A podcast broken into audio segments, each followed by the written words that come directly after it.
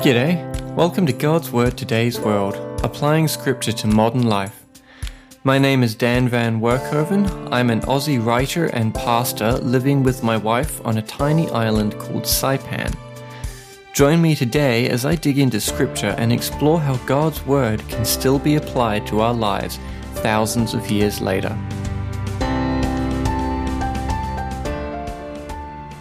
Hey, you're listening to episode 7 of the God's Word Today's World podcast. In today's episode, we're taking a look at the persecution of Christians in the West. It's a vastly different kind of persecution to what many of our brothers and sisters face in other countries. We don't often face physical danger here. Rather, we face a rot that slowly destroys faith over years. There is a way to fight that persecution. There is a way to defend against it.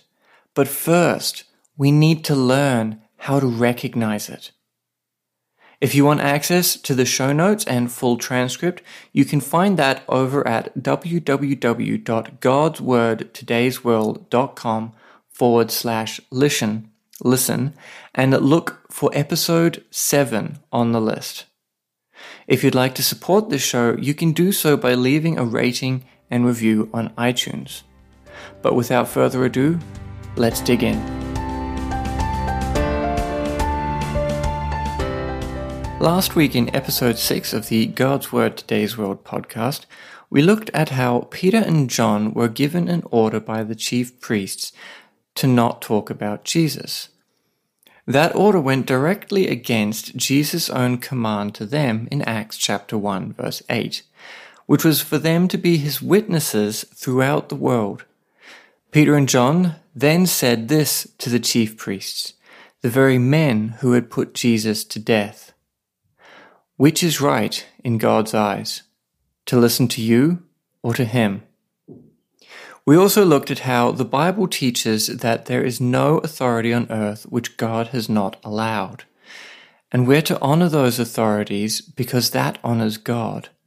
Peter in 1 Peter chapter 2 verse 13 to 17 told the church to even honor Emperor Nero, a man who brutally persecuted and murdered Christians. So as Christians, we have this balance. We're to honor authorities so long as their laws do not go against God's commands. The moment they do, we're to make following God's commands a priority. Another way to think of it is this God is the big boss of a company that we work for. We want to keep that boss happy, so we do what he says. The big boss has put managers in place to run the company. To please the big boss, we listen to the managers and do what they say because they're in their position because the big boss put them there. But if a manager tells us to do something that we know goes against the big boss's rules, who are we trying to please? Which is right in the big boss's eyes? To listen to the manager or to listen to him? Today in Acts, we're looking at how the early church dealt with persecution and how that applies to us, even in the West, where we can believe in Jesus openly without our lives being in danger. Our passage today is Acts chapter 4, verse 23 to 31.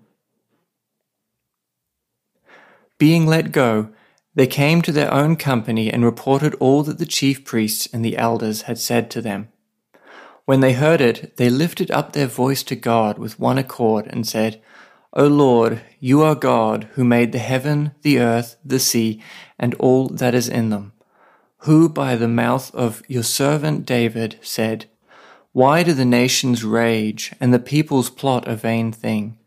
The kings of the earth take a stand, and the rulers take counsel together against the Lord and against his Christ. For truly both Herod and Pontius Pilate, with the Gentiles and the people of Israel, were gathered together against your holy servant Jesus, whom you anointed, to do whatever your hand and your counsel foreordained to happen. Now, Lord, look at their threats and grant to your servants to speak your word with all boldness. while you stretch out your hand to heal, and that signs and wonders may be done throughout, through the name of your holy servant Jesus. When they had prayed, the place was shaken where they were gathered together. They were all filled with the Holy Spirit, and they spoke the word of God with boldness.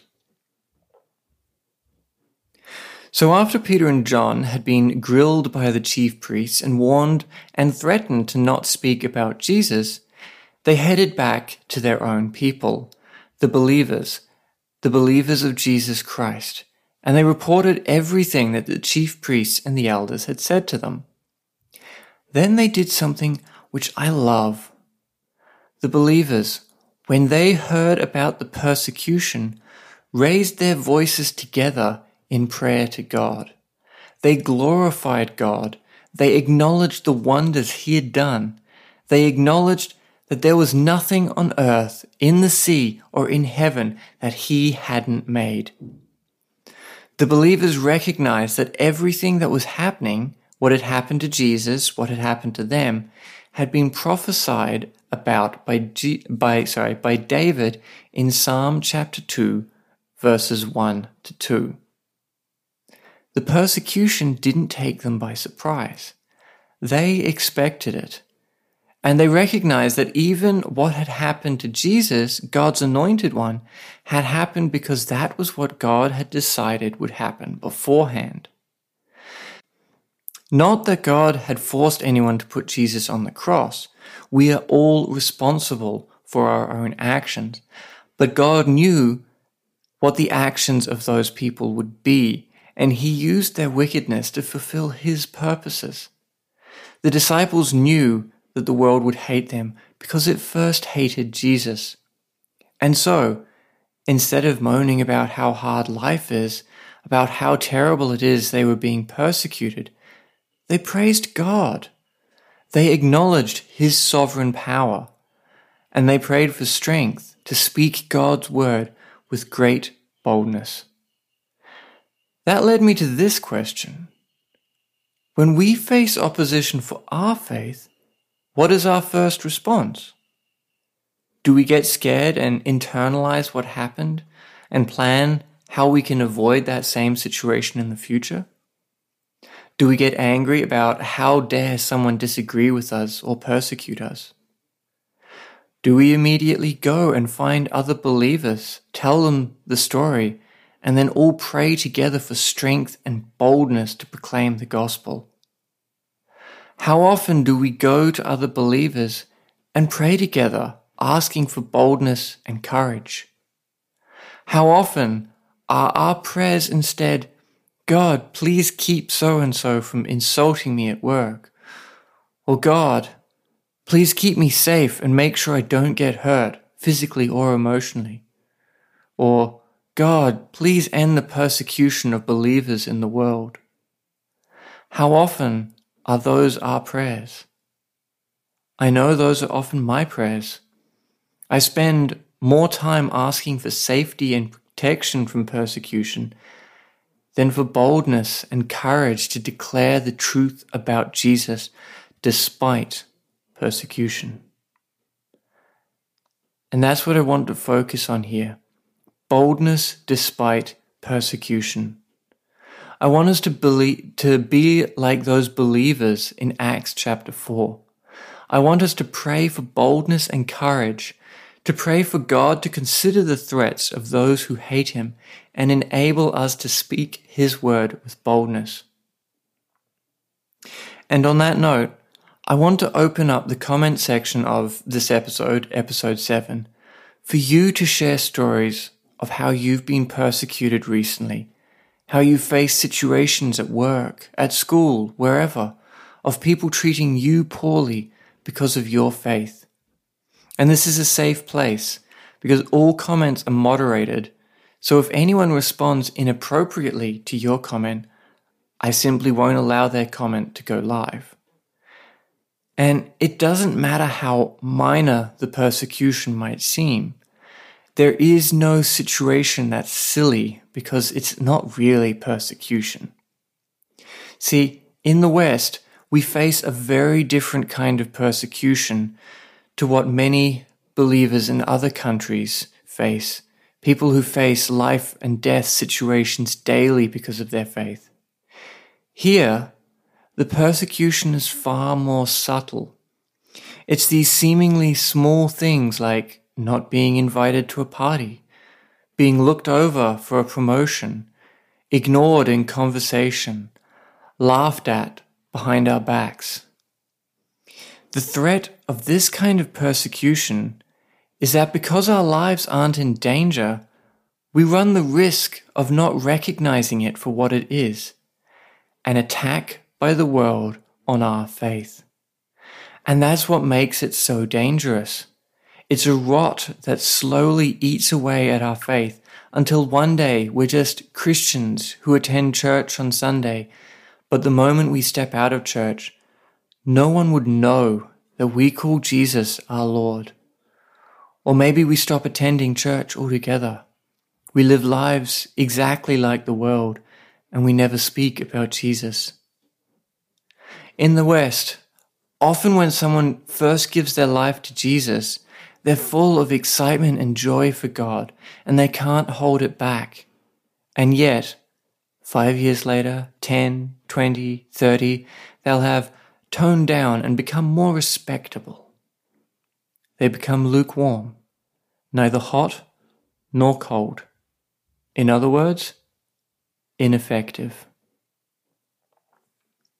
Unless we recognize that any attack against our faith, no matter how slight, is persecution, Christians in the West will become less and less effective until we have no impact at all on our society. Why do I believe this will happen? Because if we pretend that something as small as being ignored in conversation because we're Christian, if we pretend that isn't persecution, we make light of it. We don't take it to other believers and ask for strength.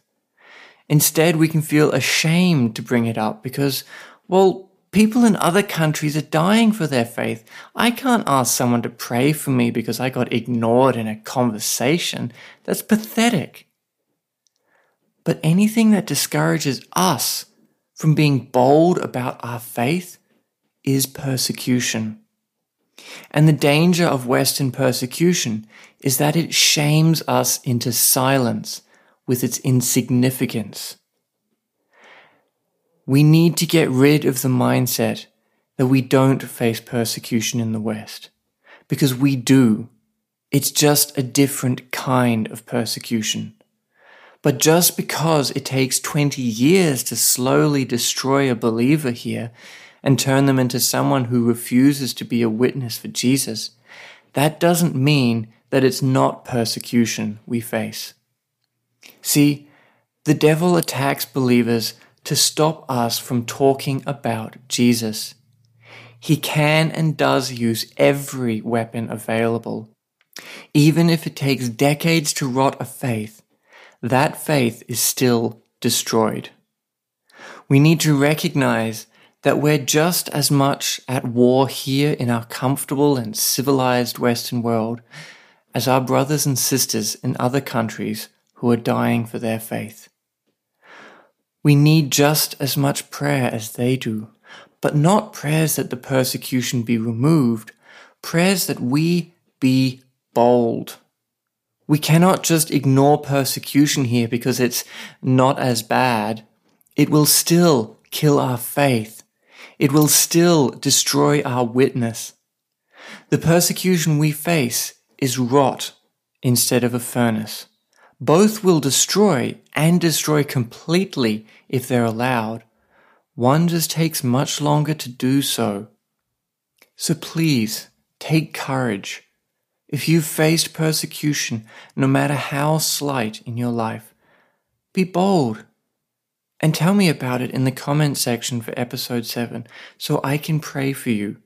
And yes, I'll pray for every single person who comments. I won't laugh. I won't think that you're silly, but rather I'll be awed by your courage because it takes far more guts to speak up about how a coworker snubbed you because of your faith than it does sometimes to speak up about how your life was in danger because of your faith. Oftentimes we can see that as an impressive and amazing story of God's power. And so it doesn't take much courage to tell those stories at times. But a story about how someone ignored us, so often we see that as shameful and embarrassing, and we're unwilling to admit how we feel about that, how it made us feel ashamed of our faith and not want to speak up. So please, have courage to share those stories so that we can pray for one another, so that we can pray that in those times we will have boldness and that our faith won't be rotted away by the little things in life. So please, join me in the fight to remove the stigma of persecution in the West. Thank you for joining me today on God's Word Today's World. If you'd like to view the show notes or leave a comment, you can find the complete list of all podcast episodes over at www.godswordtodaysworld.com forward slash listen. Hope to see you next week. Now go apply God's Word to your life.